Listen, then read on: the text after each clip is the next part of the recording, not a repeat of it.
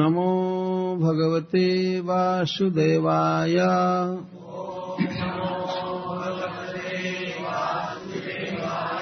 ॐ नमो भगवते वासुदेवाय।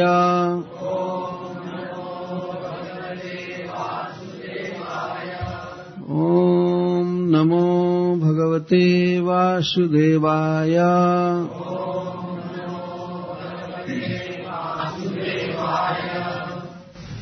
परीक्षितोऽथ कर्म विलापनम्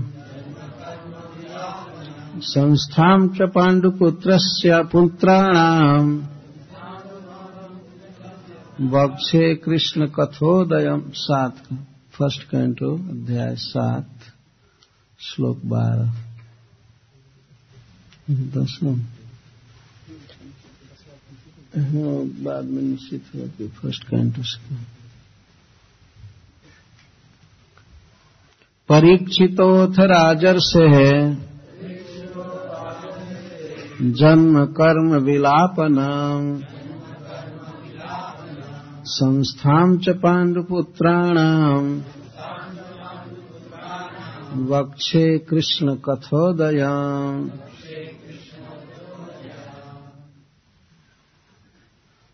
परीक्षितोऽथ राजर्षेः। जन्म कर्म विलापन। संस्थां च पाण्डुपुत्राणाम् वक्षे कृष्ण कथोदया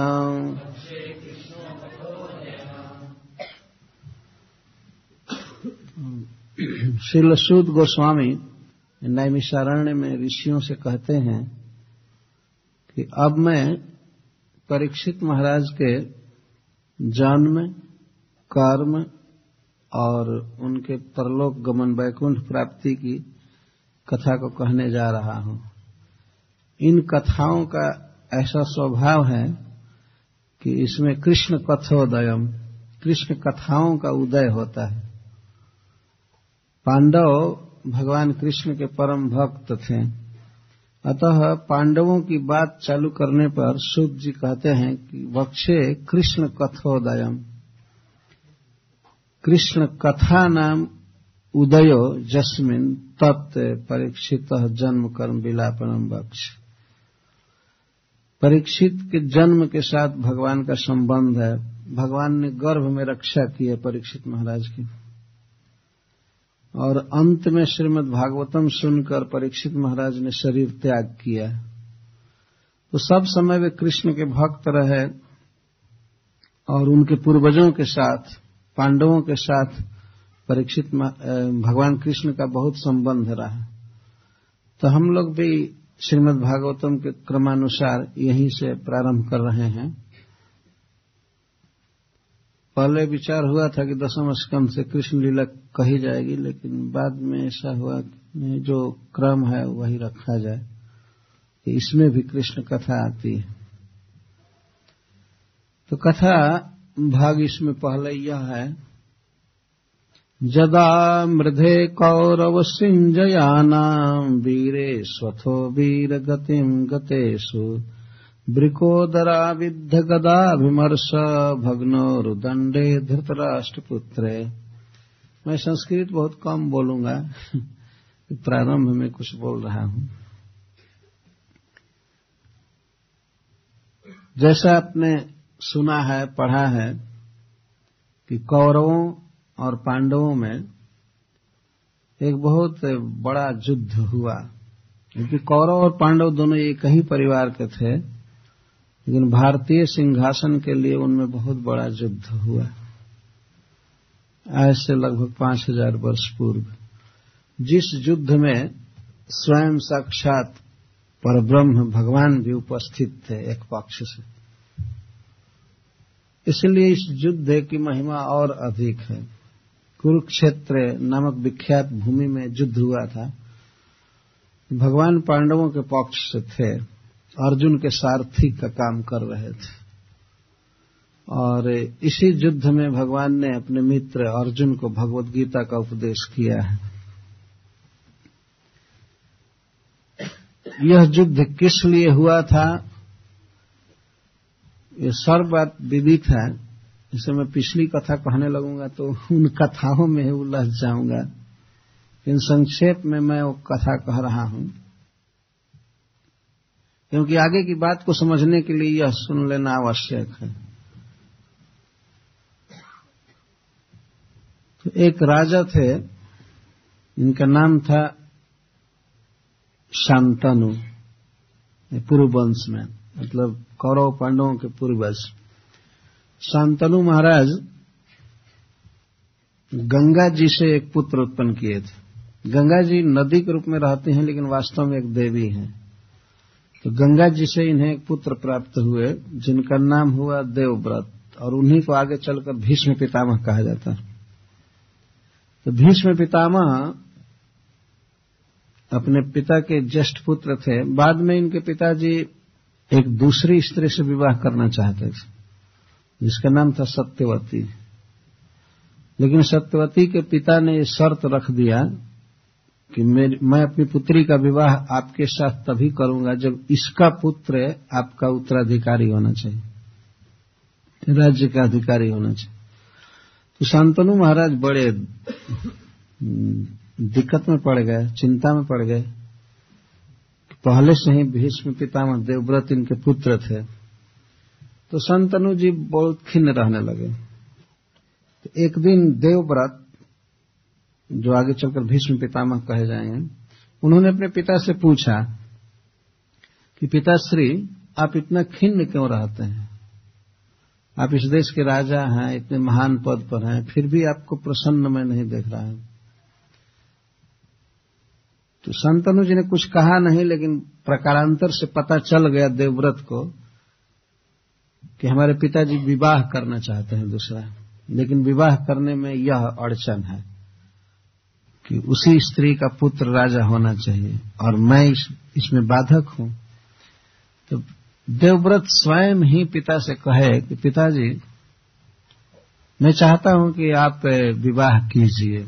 यदि आपको अभी स्त्री सुख की कामना है और आप नया विवाह करना चाहते हैं तो कीजिए। मैं प्रतिज्ञा करता हूँ कि मैं राज्य नहीं लूँगा और मैं विवाह भी नहीं करूँगा। तो अपने पिता के सुख के लिए देवव्रत ने यह बहुत भीषण प्रतिज्ञा किया। राजा का पुत्र होते हुए भी इस प्रकार से इंद्रिय सुख का त्याग कर देना और राज्य सुख का त्याग करना बहुत कठिन कार्य है। लेकिन देवव्रत ने यह कार्य किया। उसी दिन उनके पिताजी बहुत प्रसन्न हुए और प्रसन्न होकर भीष्म पिता पितामह को वर दिए, शांतनु जी वर दिए कि बेटा तुमने हमारी इच्छा पूरी की है और इस दुस्तेज राज्य सुख और इंद्रिय सुख का त्याग किया है। अतः मैं तुम्हें वर देता हूँ कि तुम्हारी जब तक इच्छा नहीं होगी, तुम मर नहीं सकोगे। इच्छा मृत्यु का वर दिया। और उसी दिन देवव्रत का नाम हुआ भीष्म। यह भीषण प्रतिज्ञा करने के कारण लोग इनको भीष्म कहना चालू ऐसे भीष्म का अर्थ होता है भयानक भयंकर। लेकिन ये, ये वास्तव में अद्भुत प्रतिज्ञा थी। राजकुमार होते हुए भी विवाह न करना और राज्य न लेना है बहुत बड़ा त्याग था। जहाँ आदमी छोटे छोटे धन के लिए लड़ाई कर देता है मार काट करता है वहाँ पर राज्य का वास्तविक उत्तराधिकारी होते हुए भी राज्य न लेना और विवाह न करना है बहुत बड़ा त्याग संतनु महाराज विवाह किए सत्यवती से और उसी सत्यवती से बहुत पहले वेदव्यास देव का जन्म हो चुका था। वो भी कथाएँ बहुत बड़ी बड़ी हैं, लेकिन वो बिल्कुल शुद्ध स्त्री थी। जब संतनु ने विवाह किया सत्यवती से तो सत्यवती से दो पुत्र हुए, चित्रांगद और विचित्र बीज तो चित्रांगद का वध कर दिया गंधर्वों ने, उनका तो विवाह हुआ नहीं विचित्र वीर्ज का विवाह हुआ, काशी नरेश की कन्याओं से, और भीष्म पितामह विवाह कराए थे। यदि स्वयं विवाह नहीं किए थे, लेकिन अपने भाई का विचित्र वीर्ज का विवाह इन्होंने कराया।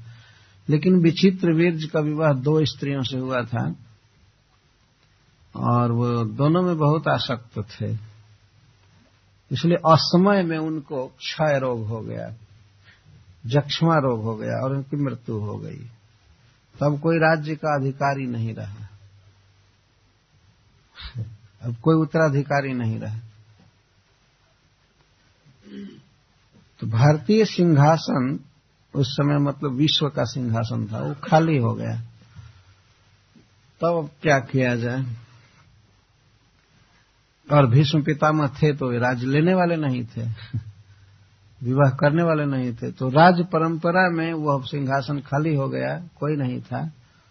तो एक दिन सत्यवती ने अपने पुत्र वेदव्यास देव से कहा कि बेटा, मेरा आदेश है, तुम अपने भाभियों के गर्भ से पुत्र उत्पन्न करो। यदि भाभी से पुत्र उत्पन्न करना कलयुग में मना है, उस समय कलयुग नहीं था। ये बहुत सूक्ष्म नियम है। कलयुग में कई कई चीज़ मना है, लेकिन अन्य युगों में नियम था, किसी विशेष परिस्थिति में यदि अपने भाई के पत्नी से संतान नहीं हुआ है तो किसी विशेष परिस्थिति में माता पिता की आज्ञा से, विशेष गुरुजनों की आज्ञा से पुत्र उत्पन्न किया जाता था।